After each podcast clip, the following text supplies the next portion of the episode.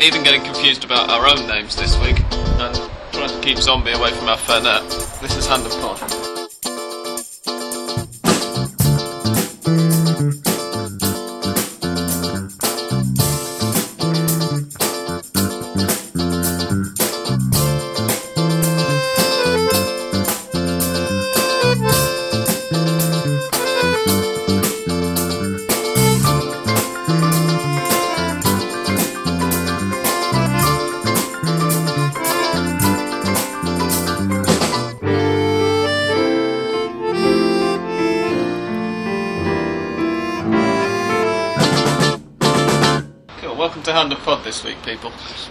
I'm Sam Kelly and I'm here with Seba Garcia Hola, ¿cómo están?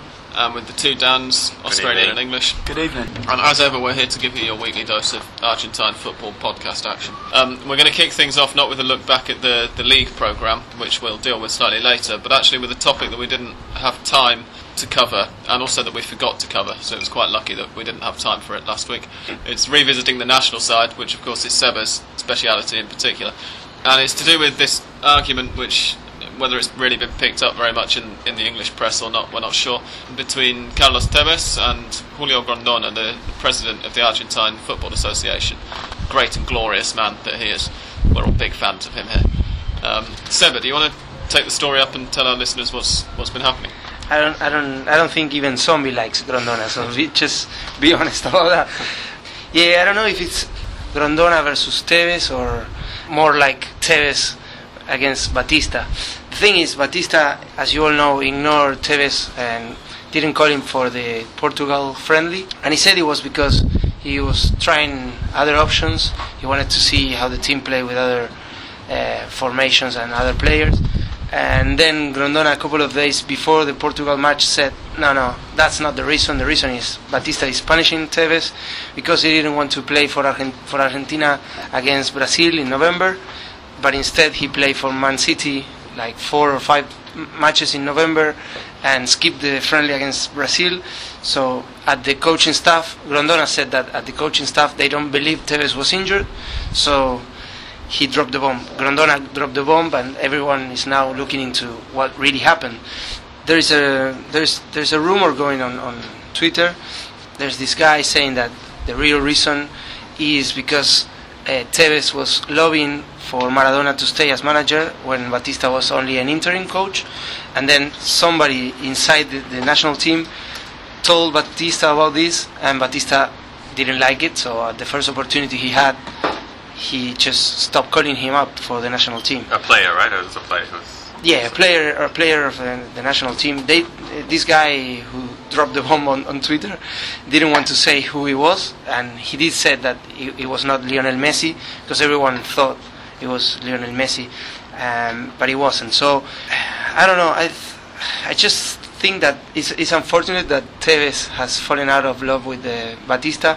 It is unfortunate that they, he never got to play together well with, with Lionel Messi because I think those two are incredible, incredible talents, and I don't want to be in a position of having to pick one of them. I, I would rather have the two of them playing, but I don't know if they if, if they if they can't see eye to eye uh, with each other. I think it's pretty obvious who who would I pick. I don't know who who would you pick if you had to be Lionel Messi Oh, or Carlos Tevez. I'd pick Messi. Well, the majority of people in Argentina would probably prefer to see Tevez in the national side. Especially if they're because Boca fans. yeah, and, and I mean this is something that particularly myself and Australian Dan have, have conversed about um, increasingly, and one of the things that we enjoyed seeing most about the World Cup being in Buenos Aires last year was was that Messi finally seems to be being accepted by by the people here. Who think, for whatever reason, because went to Europe when he was very young and he's never played his domestic football in Argentina, at least for a first team and all of this, that he somehow doesn't really deserve or, or doesn't put the effort in for the national side. So yeah, I mean, from the objective point of view, I, I you'd have to go with Messi, but but I think the majority of fans here uh, would probably go for Tevez, slightly ridiculously. I think I think it's also because of uh, of all the hype behind Tevez and any player that made it big at Boca or River, for that matter, they will always be one step ahead. Uh, Messi, when it comes to the to the love get, uh, they get from the media, Yeah, of course. It- it- it's impossible for Messi to even touch uh, Tevez in that regard. Yeah, I, I agree with you that you, you would pro- you'd have to choose Messi out of those two.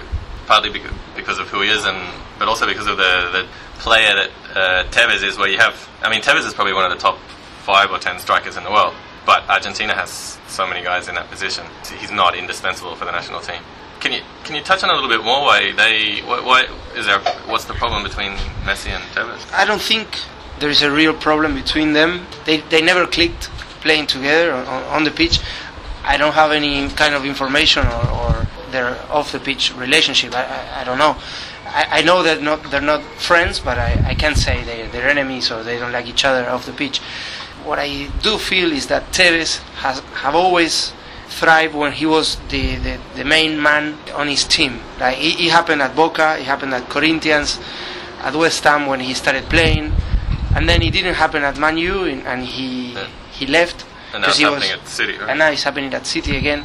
So um, at the national team, the only moment in which I think he was the undisputed alpha dog, just to, to, to say it like that, uh, was at the Olympics when un, under Bielsa in Athens 2004. He was the best player in the tournament and he won gold medal. And he was really happy. You could see he was really Mm. happy playing there he, and being the, the, the center of attention. I thought the one game where they played really well together was actually the, the Mexico game in the World Cup. Messi kind of dropped really deep and was sort of creating for Tevez. Tevez scored two goals, one. Yeah, Two Tevez scored goals, yeah. two. Yeah, I think I'd One agree with offside. that. Yeah. and what I'd say is that for Argentina, as I see them at the moment, they're much better with Tevez and Messi playing together. Because what Tevez does, and I think what was missing when we last saw him against Portugal, as I said in uh, an article for Goal, was that what Tevez does really well is that, especially for the national team, he really just disrupts defences. Um, he never gives up. He harries the defenders. He pulls them out of position. Even if he's not having the best game, he like makes uh, makes a menace of himself. And we saw that I think in Portugal where they had uh, Lavezzi and Di Maria up front, and they're very good players in their own right, but they don't have that kind of destructive destructive influence that Tevez can have on the game. And I think that means when Tevez comes in and makes these holes, that Messi can really exploit them. I think as we probably saw best, apart from the Mexico game against Spain, against Spain. Tevez yeah. and Messi did, Messi did this really well. So I think, yeah, I mean, obviously if it comes down to one or the other, you you can't get rid of Messi. It makes me wonder what the reaction would have been if it had been Messi saying the things that Tevez has supposedly said. Would they have? Because you know, if, if, if you drop Messi from the Argentine national side without giving a very good reason, then it's quite clear that something's going on. Whereas this has taken two or three weeks to you know to, to build up for people to actually start saying, "Hang on a second, there's something going on behind the scenes." It wasn't just that he was resting him. Yeah, so it. And so Yeah. I don't know if we, we've already mentioned it on air, but the rumours are at the moment that, that he won't call him up for the Copa America, which would be a big deal. It'd be a big shame. And another another question, just on this uh, topic, um, Tevez many times he said, "I'm tired of playing for Mhm. the national team, of the long journeys, and playing for club, and then going to play for country. And I'm thinking ahead, and, and I don't think I will make it to the next World Cup." So he hinted that he could be quitting international football uh, for good, and I don't know. You have to also question whether Tevez is really willing to stay uh, with the national team or not. And it happened in, in, in the past because uh, uh, on Mundo Albiceleste, my, my website, I wrote an article about this and people were, take, were taking sides. You know, people defending Tevez, some defending Messi. In, in the, the comments. Yeah, in the comments. Yeah, exactly. And one guy said, "Well, but uh, I'm sure Tevez will die for the national team. Will do anything to, to play for Argentina." And then I remember a couple of occasions and, and in which Tevez prioritized other things before the, the national team. And he was in the Apertura 2003. He was playing for Boca, and he decided to stay and not to go, not to join the national team. And then on top of it, on top of it, when, when Boca won the the Apertura, they were singing, insulting the national team, saying, "Should I say it in Spanish?" You can say it in Spanish, and then we'll do a try, La selección, la selección se va a la que lo parió, right? so um, it was it wasn't so nice to see. He was really young at the time. I, I I thought it was just a mistake you made when you're young, but I don't I don't know if the sentiments are there for Tevez right now with the national team. This is another thing with, with as we were talking about earlier, the, about Messi not being dedicated to the national team or whatever. He was the only one that played every single minute of every single qualifier for the World Cup. Yeah, and don't forget when he said to Barcelona, right? I'm go- I, I will play the the Olympics. Olympics, right? I will go to Beijing. So I think it was a, a real statement from, from Messi, and people who question his love for the national team are, are really are really picking on him for no reason. That's my opinion. It's it's funny how um, how how the the press and the kind of majority fan opinion here gets swayed so much by this kind of by the players' perceived on pitch attitude for their clubs, um, and and the perceived gap between performances for the club and the team. Because the other player that I can think of who also played far more of the um, the World Cup qualifying campaign than people realise, particularly as he was left out of the squad, was Javier Zanetti, who famously by a lot of Argentines is, is considered to be some kind of curse on the national team or is considered to have never given his all for his colours even though he's the player who's played more more matches than anybody else for Argentina in, in the, the history of the national side. You know I remember the, the very first time I came here or, or the, no sorry the, the, second time that I was here in um, in winter 2004 during the Copa America that year I was watching an Argentina game with um, with my then girlfriend's dad on the television and when Zanetti got the ball he was sitting there going, "Mentira, Zanetti, mentira, you're a lie, Zanetti, everything, you know, you're a, you're a lie." And uh, ask and Inter fans, asking, ask Inter fans yeah, if he's a lie. Yeah. It, it, was it was crazy, and then you know, it, it, which is epitomised because in the fact that just recently, last year, in Diego Maradona, the the selección had a manager who was the epitome of you know Argentine popular thought, um, and he leaves Zanetti out of, of the national side. It, it's and do, do, you think it's a coincidence that Zanetti never played for Boca or River and he gets questioned by the fans? I don't think it's. No. I think it's, it goes hand in hand with that. Mm.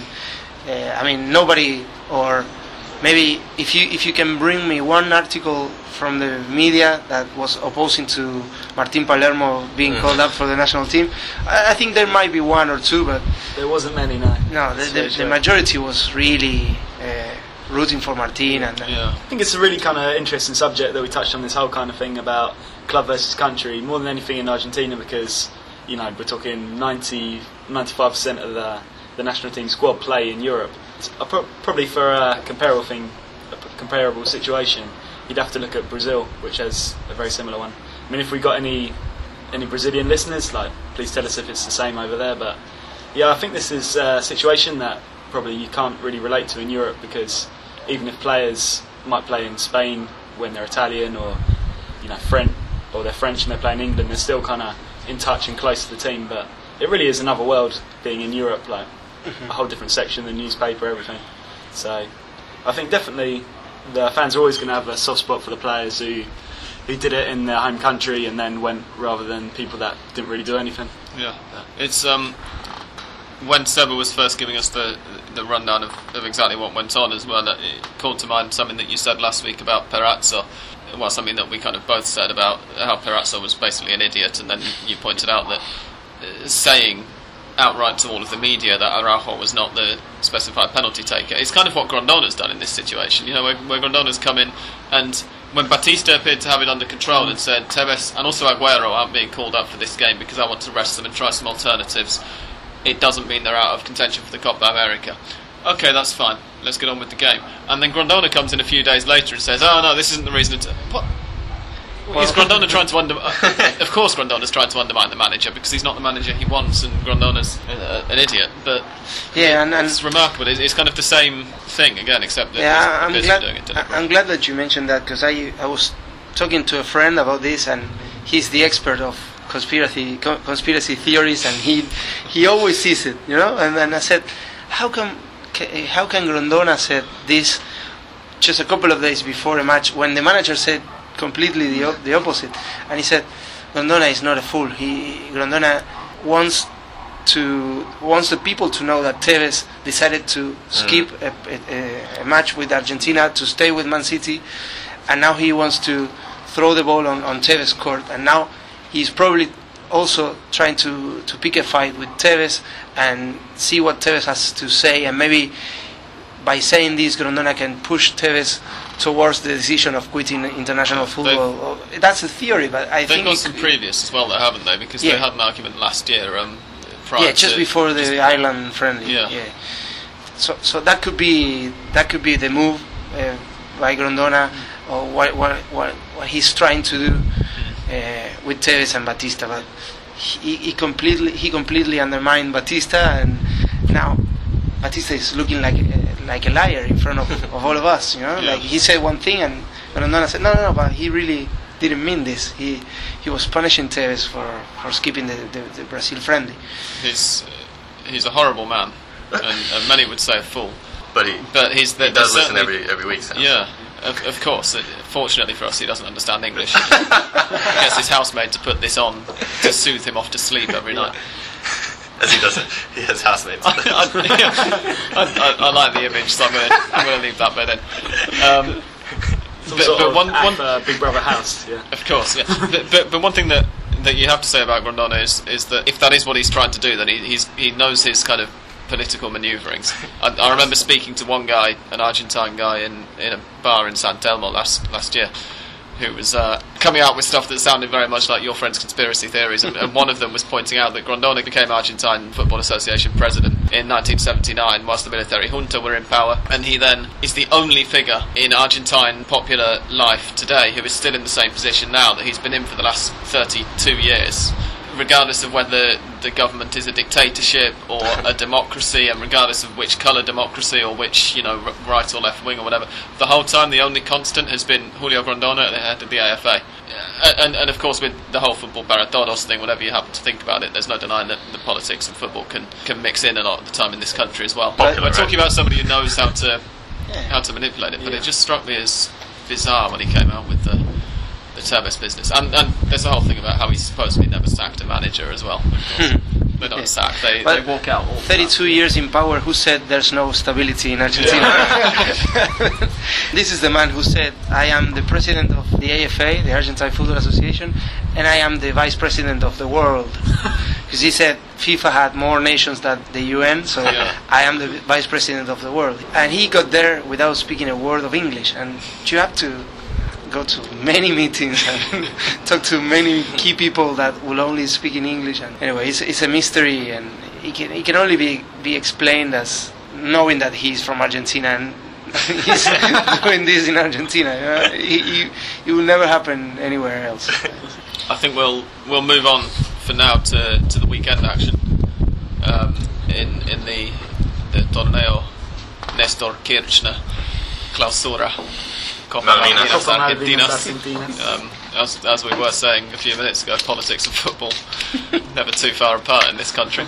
There's one match, obviously, that we're going to talk about because three of the four of us were in attendance, and I know without even having had to ask Seba that you and Felipe were also paying a lot of attention at home. I don't know whether he smiled at the Boca goal like he was smiling at all of the other goals the other weekend, but Racing and Boca Juniors played the first Clásico of the new season in El Cilindro in Avellaneda. Myself and Australian Dan were, were given a press pass. Courtesy of which Mr. Grondona. Yes, our good friend, which turned out to be um, a free ticket to the platea essentially because they didn't tell us where the press box was.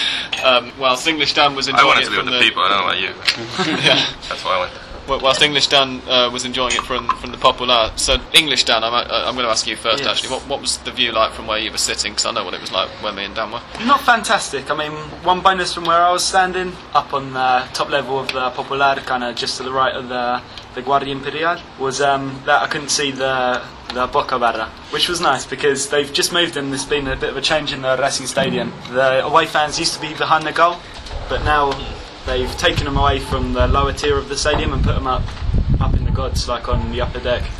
Which yeah, so basically the the roof of the stadium blocked the entire dossier out of view, which which was especially nice when we when we started losing.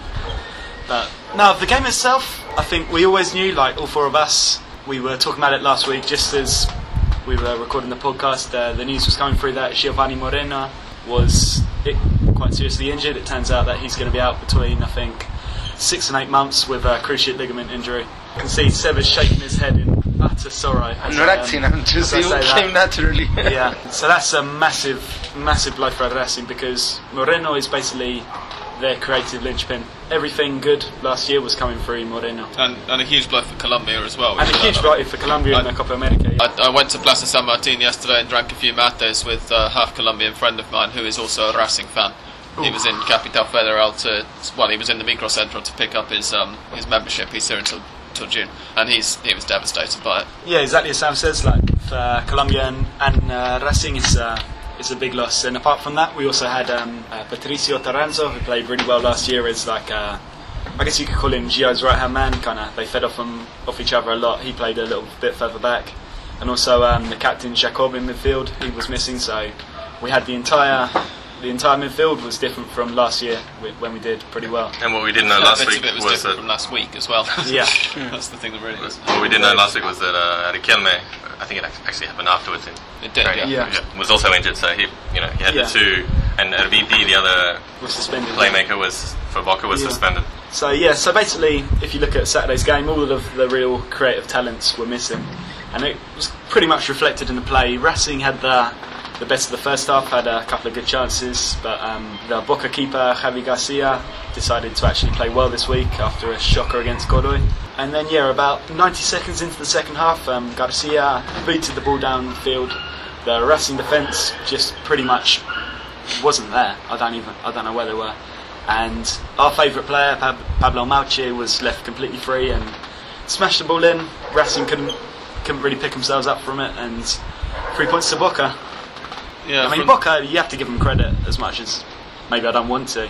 They didn't set the world on fire. They didn't shine at all, but they played a very very good organised game. You know, they got men behind the ball. They you know they always had Palermo up front to push himself about, so Racing could never get too like comfortable. I can see Dan gritting his teeth while he's saying this and trying to avoid accusations of bias by uttering the phrase that Racing really deserved it more than Boca. As, as a neutral fan, one, maybe not entirely. You were because not neutral, played- yeah. but but certainly Dan as well, who who actually is a neutral fan for this game, and myself both seem to agree that Racing did actually deserve it more than Boca. They ne- neither side created a whole lot, but Racing created more, I thought, and I, I, I said to Dan at half time actually that, that the only threat Boca had had during the first half was the three occasions when they kind of launched a long ball for, for Pablo Mouche to run onto, mm. and then, as you say, 90 seconds into the, the second half, they score a goal from doing precisely that. Of course, it would have been 80 seconds if um, Garcia hadn't held, held onto the ball for 10 seconds. Yeah. that's um, a whole different con- controversy in the making. It was a bizarre um, goal. Um, yeah, as you, as you say, he, he held onto the ball for a long time, which indicates that Racing should have got their backline into order. The, uh, Licht, their left back, was nowhere to be seen. I guess he'd been. I think he took the corner. Yeah. Oh, okay, he'd been up, upfield. and also Abel Daño went with Palermo. You're right. The two centre backs he went should have left. Palermo was like looping along at you Yeah. know, I mean, Pal- five Palermo kilometers an hour. Palermo, and, uh, and we, we're all in agreement, I think, that Palermo is one of these players uh, who certainly, whilst we've already said this evening he shouldn't have been in the national team squad for the World Cup, in, in, in the context of the local league, he can he's, he's often worth leaving on the field from Boca's point of view because he'll appear to be doing nothing and then we'll win the game later on with, with I the think he touched the ball about three, bo- three Exactly. times in that match. but but it really was a case the other day of him just doing absolutely nothing the entire game. And when Lucas Viatri came on, I think you, you said, didn't you, Dan, that you were amazed that he'd not come on about half an hour earlier than he did because he came on in about the 85th minute. Yeah, again, he's, he's also a very slow player and everything, but at least you know he's somebody who can drop back a little bit and, and do something a little bit more than Palermo was doing. I mean, Palermo without any service from Riquelme or, or any creative midfielders was just completely out of the game. And yeah, I, I agree with both of you guys that Racing had the the better of the first half. And I thought both teams did quite well. To they, they both came in with 4-4-2 formations and some pretty good wing play from both of them. Uh, considering it was definitely a plan B for, for both of those. one one thing I will say for Boca's midfield, and I think it, it's only fair on them that I picked this up, having two weeks ago suggested they could be under a lot of pressure if they lost the first couple of matches, and then having repeated it last week after they got thrashed, is that they looked a hell of a lot more combative. They might not have, have looked very creative, and certainly Diego Rivero in particular was stupid. Some of the kind of running into blind alleys and then turning around and not Uh, letting into Rivero was playing on the seeing right wing. And he ended up getting himself sent off. But they, they looked Boca's midfield a lot more kind of lively and, and up for it than, than they had done with, with, with essentially different personnel. They, they- did a, a hell of a lot better this time round. I was especially impressed with uh, Somoza, the, the guy who was captain of Vélez last year, especially after Boca scored. He was really, really dominant in midfield, and he's kind of weird because he, he looks like when he's on the ball, he looks like he's about to lose it every time. He doesn't have very good ball control or anything, but he's sort of a, a big guy and he's he's dominant. And he was keeping them sort of pressing forward as well, rather than sitting back and defending. Uh, I, I thought he was probably probably my man of the match. Mal- Mouche played very well as as well, but uh, Yeah. I was really impressed with Somoza. But I mean, um, the question I'd like to ask, um, having all four of us seen this game on uh, on Saturday, and now obviously uh, Erviti's going to be back after his suspension, and, And Rivero it is gonna be like uh, suspended. Riquelme's going to be going to be there.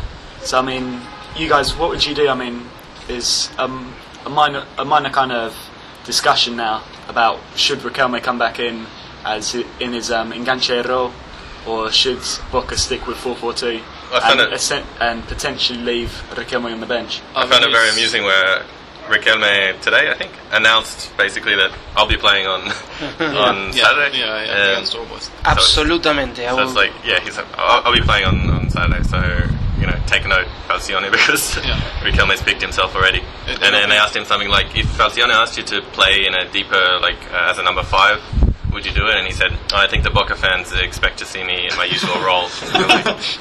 He probably said he's, they expect to see Riquelme in his. yeah, I think he's yeah he's speaking about himself in the third He's, person. he's a very modest man. Um, he's, but he's basically, ultimately yeah, leading it's up obvious who wears fans, the, wears the pants so. in that situation. Yeah. I will definitely play Riquelme. And Really? yeah, definitely. Because you're a Racing fan? No, no, no. no I think we, I think if had he played uh, against Racing, I think it could have been a little bit easier for Boca, especially once they went ahead in the score, because he controls the ball uh, and controls the game, and he can really slow it down if they need to.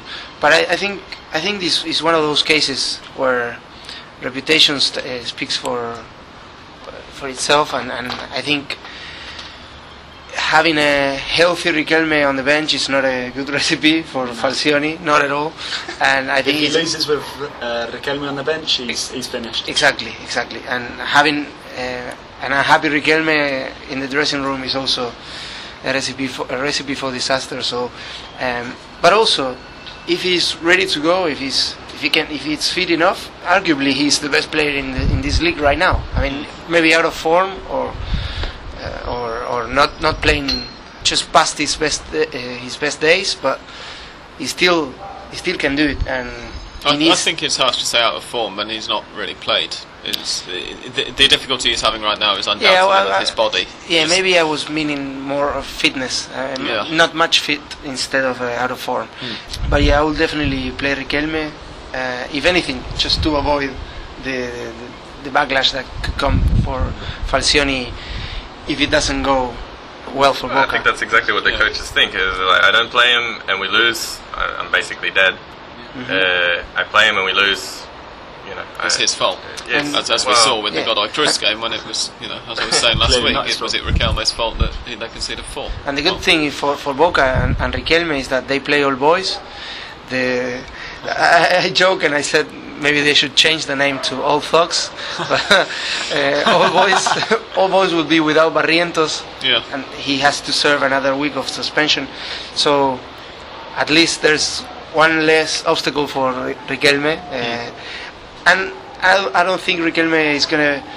The, the referee, whoever he, he is, is gonna allow this kind of foul play on Riquelme systematically, as he allowed it, as Lunati allowed it uh, in week one against Racing and Giovanni Moreno. Yeah.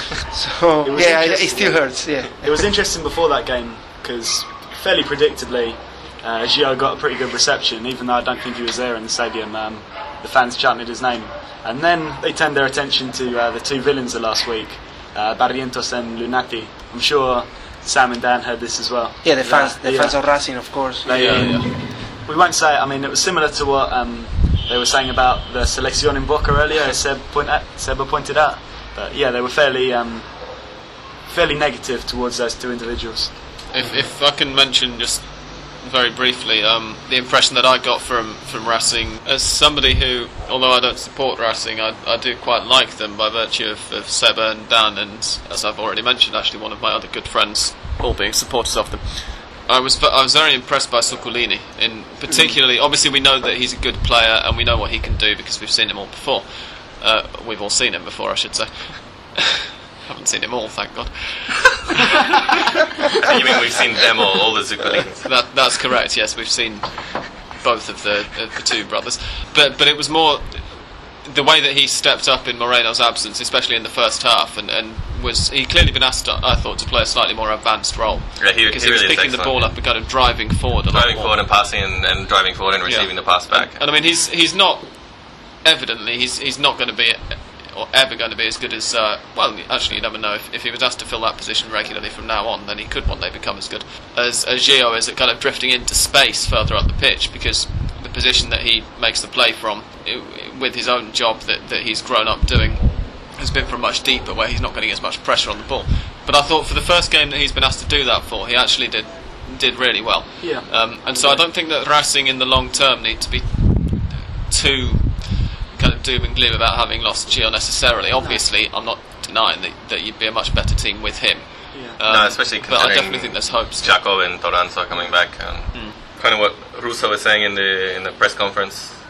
I was like, Daniel Colasimone had a pod. Hi, uh, Yeah.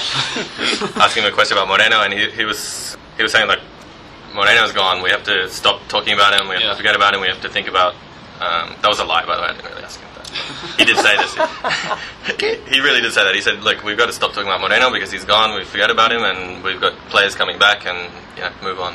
That's basically what he said. Yeah, that's what we had to do. But it's gonna be a lot more uglier now. It's gonna be hmm borderline mediocre for sometimes, like like we've seen against Boca. yeah. And but other- speaking of, of moving on, um, yeah, other games that were interesting on the weekend. Well, I- I was- the, Well- the one the one that I paid obviously inevitably the most attention to, other than the game I was actually at, was the River Huracan, the massive relegation clash, which uh, in in the parlance of the Argentine relegation table, which we've gone over the complexities of it in previous episodes, is perhaps best described as a point sixer rather than a six pointer.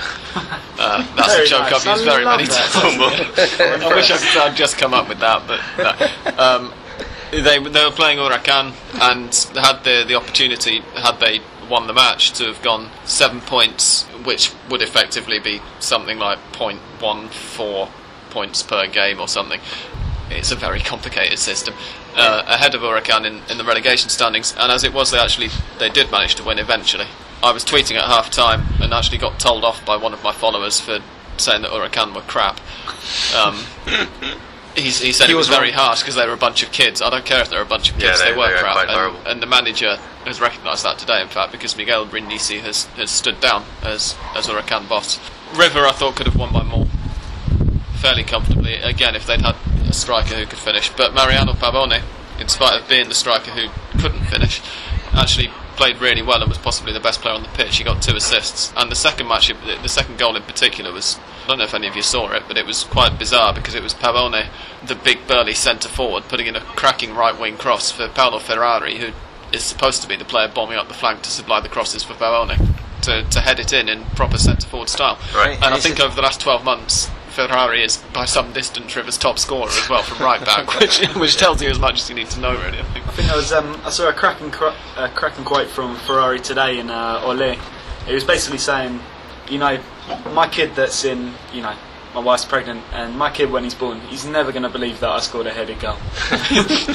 Yeah, he's, he's, he's not the, the tallest guy. No, he's, he's not quite as short as um, When as, Frank, as Franco Niel, who we were discussing Uh-huh. last week for, for Argentinos against Fluminense, who scored the two headed goals in the Libertadores. a fortnight Should ago. mention Lamela as well. Had an excellent game. Lamela From, uh, did, yeah, He's got the number ten on his back now. And, Yeah. uh, yeah. He's really, really maturing quickly. And, And his first goal was it, it was the third goal he scored for River's first team, and it was the first that he scored in the the Monumental, Monumental. and it was fantastic. It, it was the stuff that River were trying to play all the way through the first half and, and failing to do. Um, Is, is Lamela the new Cristiano just- Ronaldo?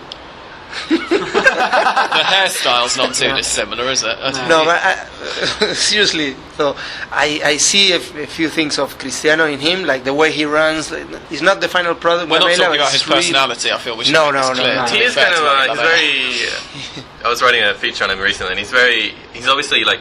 Because obviously, the age of 12, who Barcelona tried to buy him, he's used to being like the Mm. the main man, and he, he knows he's a star, and he's got this kind of uh, aura about him where he's like, "Look at me," kind of thing. Yeah. Yeah. but he's not that flashy. He's not. It's not as flashy as Cristiano Ronaldo. But I, I see things when I see him play, when I see him run. I, I remember. I instantly think of Yeah. long legs. You know, like kind of that kind of game. And, and Uh, as I said during the Apertura as well, when you're watching a game at the Monumental and Lamela gets the ball, it, particularly last season when although they finished fourth, River were kind of scraping wins when they should have won more comfortably, letting in late equalisers for games that they should have, have maybe got a second goal to kill the match off in. And when Lamela got the ball, it made such a huge difference to uh, to the kind of atmosphere in the crowd. It, it was the one moment when everybody kind of took an inward breath and said, "Right, what's going to happen now?" And, and the only other comparable one, and this is, I'm, I'm aware that this is incredibly high praise, was when when I attended the Argentina Spain match, and when Lionel Messi got on the ball, there was one point during the second half when he ran round about seven or eight Spain players before putting a ball in, which Angel Di Maria scored, but it was just offside. And that was it was a similar feeling, literally. The, the, the reaction that he draws from the crowd. I'm not suggesting that he's on the same level So as he's the Messi, next Messi, but is what you're saying. yeah. Why the hell not? Everyone else has said it. But but but the I reaction the that he new draws from the crowd is, is, is similar when you when you're there. He, he stands out in, in what's a fairly. I mean, they've got some talented players, but they're you know a fairly disjointed team. I won't say pedestrian because they've got Hmm. the potential to, to actually do quite well if they got their asses in gear.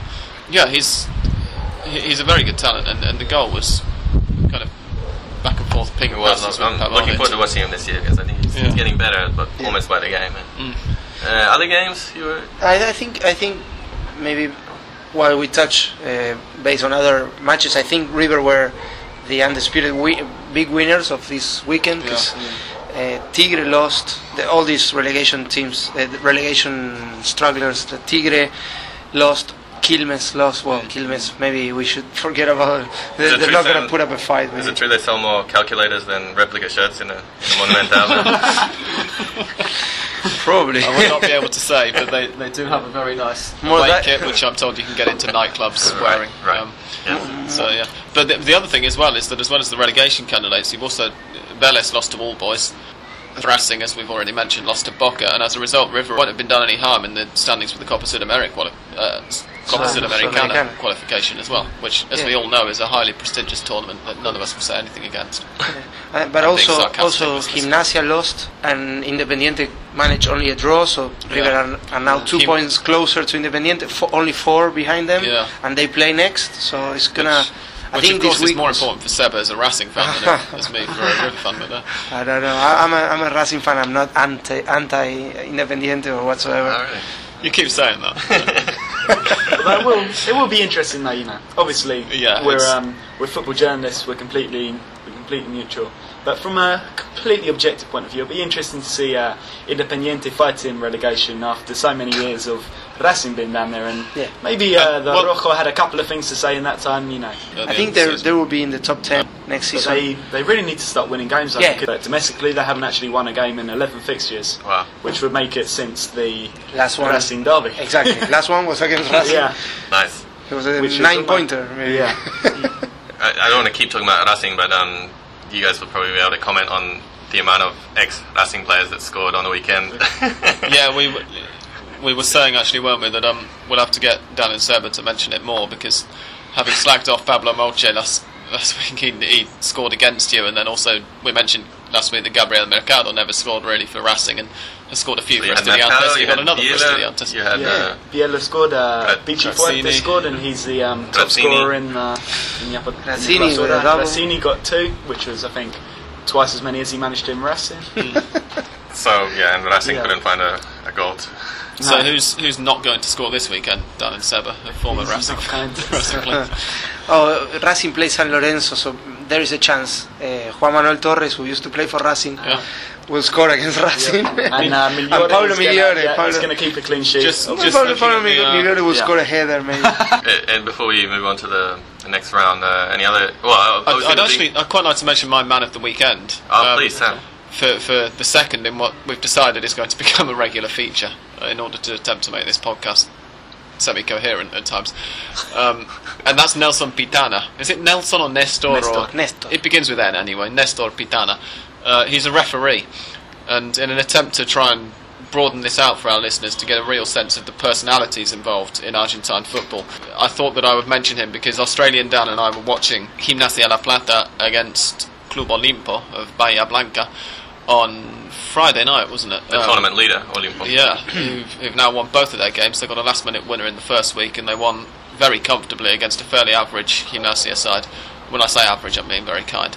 Um, 3 1 in La Plata, and the real star of the show, I thought, was Pitana. The, the amount of attention seeking that he managed to do was quite spectacular. He, he's he's a great talker. He likes to talk to the players, and um, he doesn't do it in a kind of toned down, sensible.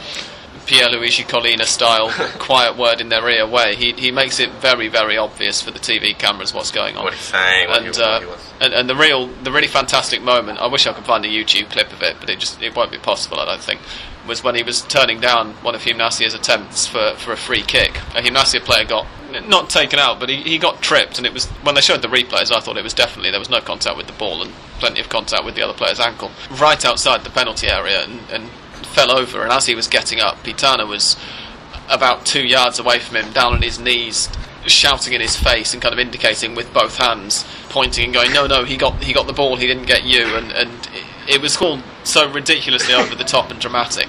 If if any anybody's seen the quite kind of infamous YouTube video of the the German referee showing flourishing yellow and red cards at players, and uh, I think it's titled "Gay Referee" or something.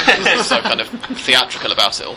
It, it, it, it's not quite on that level, but it, it was It's certainly Argentine very. version. Yeah, I, I mean, it, it was really quite bizarre to watch it. So he's your man As, of the as week. somebody who doesn't tend to watch Pitana um, refereed matches very much for whatever reason, I mean, that's not a, a policy that I have of avoiding them. I, I just kind of it occurred to me on Friday evening that I'm not really used to seeing him, so I've evidently, fortunately, managed to not catch too many of them. Yeah, that's what I was saying. I think he's the referee I've seen most for some reason. Or I, I- I just noticed him most because he's so. Yeah. theatrical. You, you now have your um, your mystical looking piece Yeah. of paper out, Dan. Is this mean what time?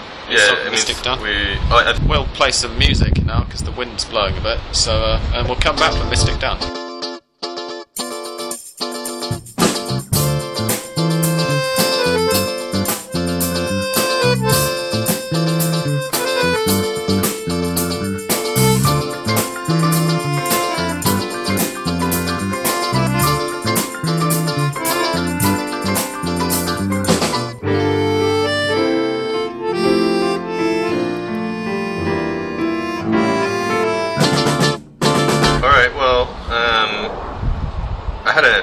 Fantastic run last week. I got the I got four in a row, which was the last four games. I got them all right.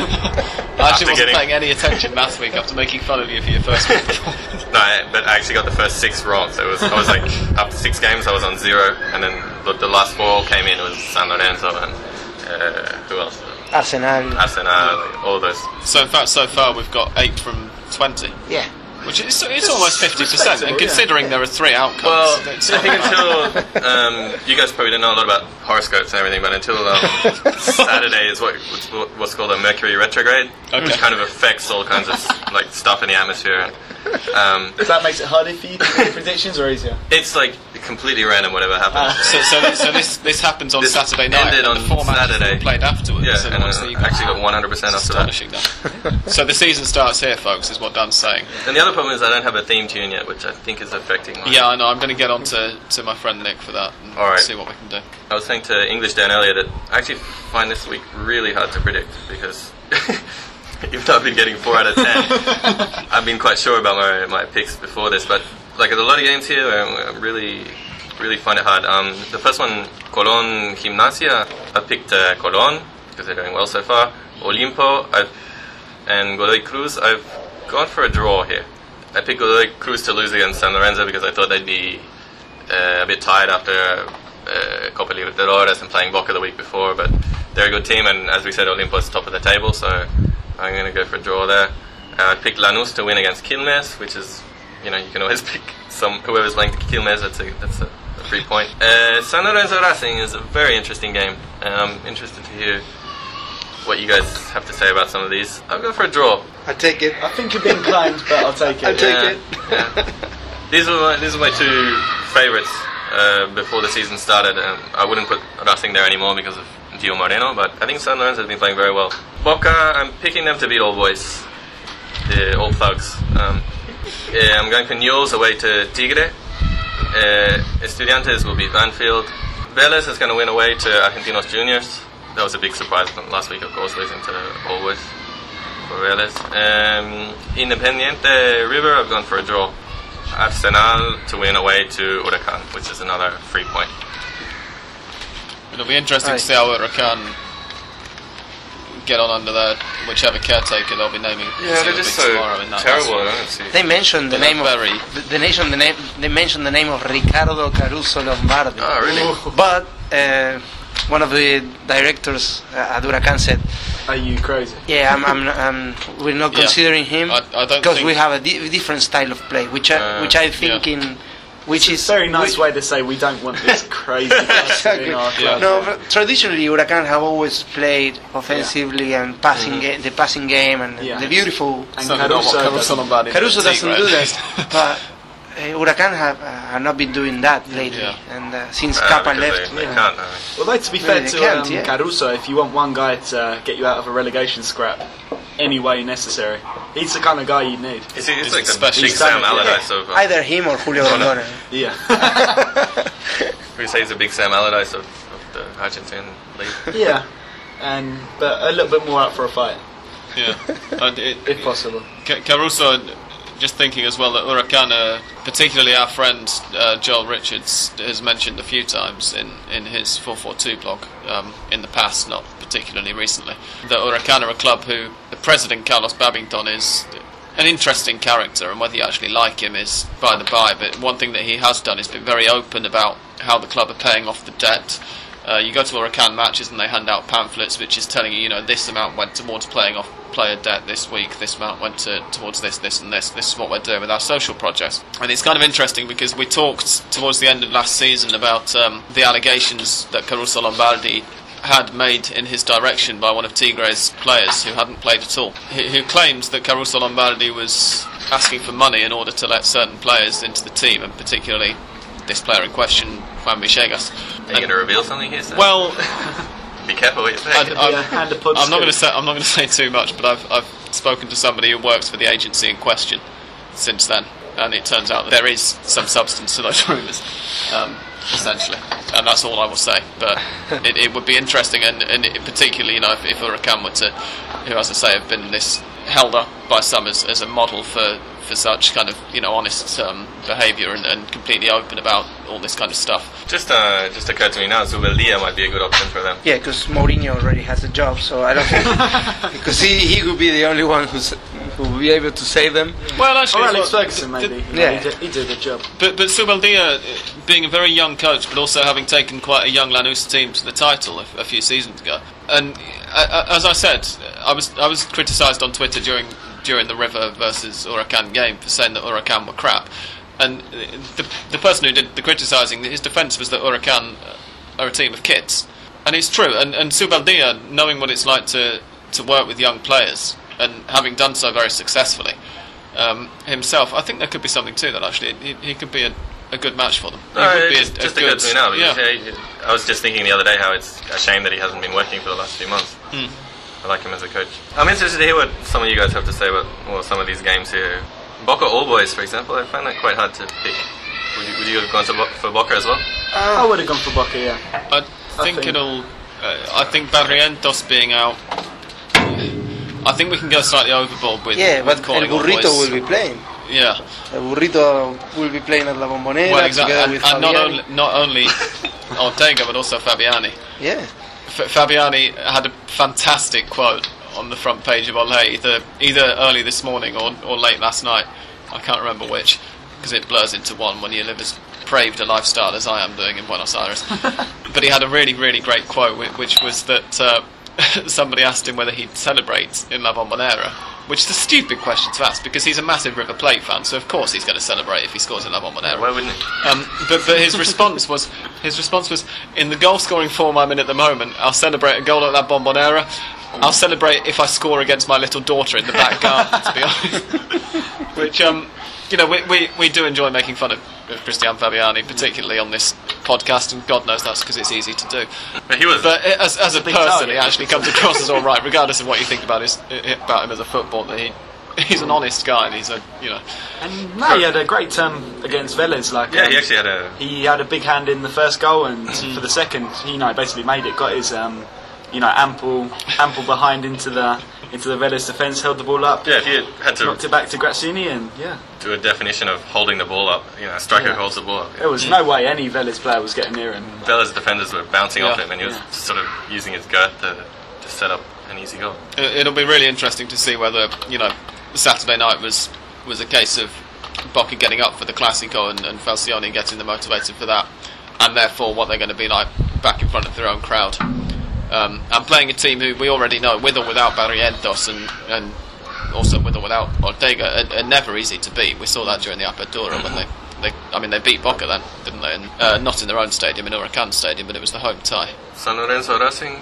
How do you guys? I'm thinking San Lorenzo. They had a huge blow. That one of the youngsters, this guy Benitez, who got injured. Uh, yeah, he he's a very good player. yeah, yeah. he's going to be out for the tournament for almost for sure. Mhm. He's a top scorer in the history of the club uh, uh, at youth levels uh, for the inferiores, and that's that's a massive blow for, for them. Especially from Especially- a, a morale point of view exactly. well. Yeah. it happened f- to Racing last Yeah. week, and but now they're, they're coming from from a good uh, away win at, at, at a very difficult place like Mendoza, and they're playing they're playing well, Yeah. and and they play at home at home. So Plus, I they've got think some excellent players there. They've got um, Ortigosa, who's coming from Yeah. Argentinos, uh, Yeah. Pipi Romagnoli, who's been there for a while, um, the new Paraguayan the striker, new Paraguayan striker, yeah, Ibanez. Velasquez. Velasquez, believe, yeah. And the other thing is It's that really, yeah, when- And they should Juan have Carlos Menseguez is in fantastic Yeah. form Yeah. at the moment as well. He's, I, I really like starting the actually really like the centre backs as well. You got Tula and uh, the flowing hair of uh, Bottinelli. Bottinelli. Yeah. Yeah. they're like you know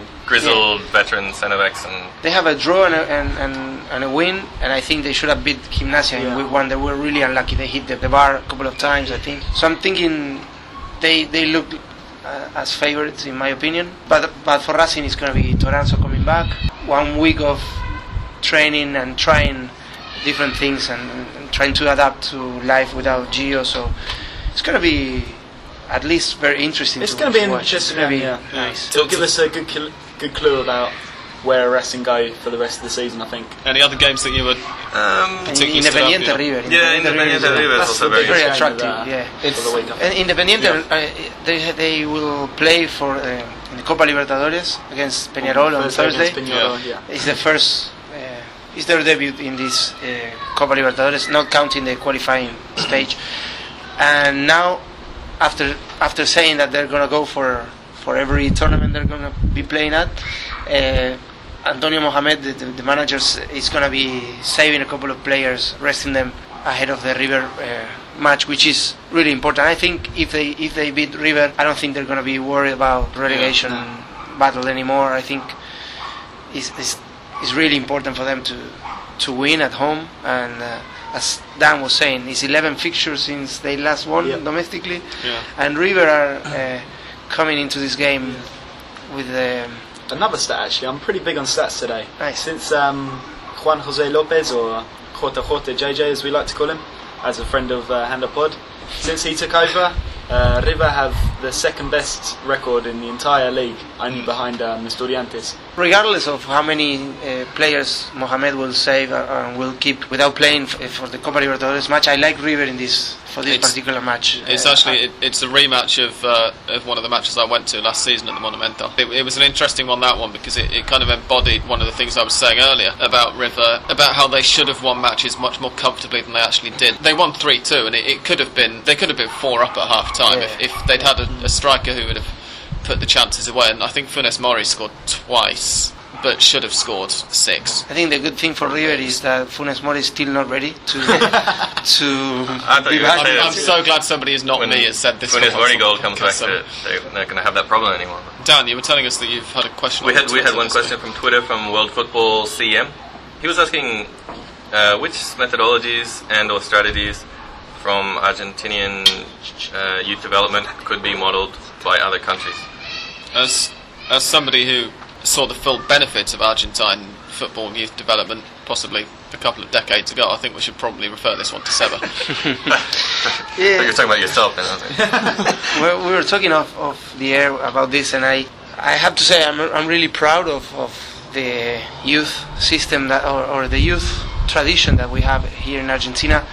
Uh, at least until before the, the latest South American uh, Before youth Perazzo. champion, before Perazzo, yeah, it was a, a moment in which youth development was forgotten for or coaches or clubs were not paying too much attention to it but then they realized that it was, it was the only way of keeping clubs afloat and, and producing young talents because there was no money to be buying good players from abroad, so they have to produce. Argentina was always a, a producer uh, of, of young talent. I think it's a it's a good thing that uh, players, uh, uh young players, kids are, are led to play uh, until they're 11 or 12 years old. They, they only play five aside or very rarely play 11 aside and, and big pitch and, and, and all that.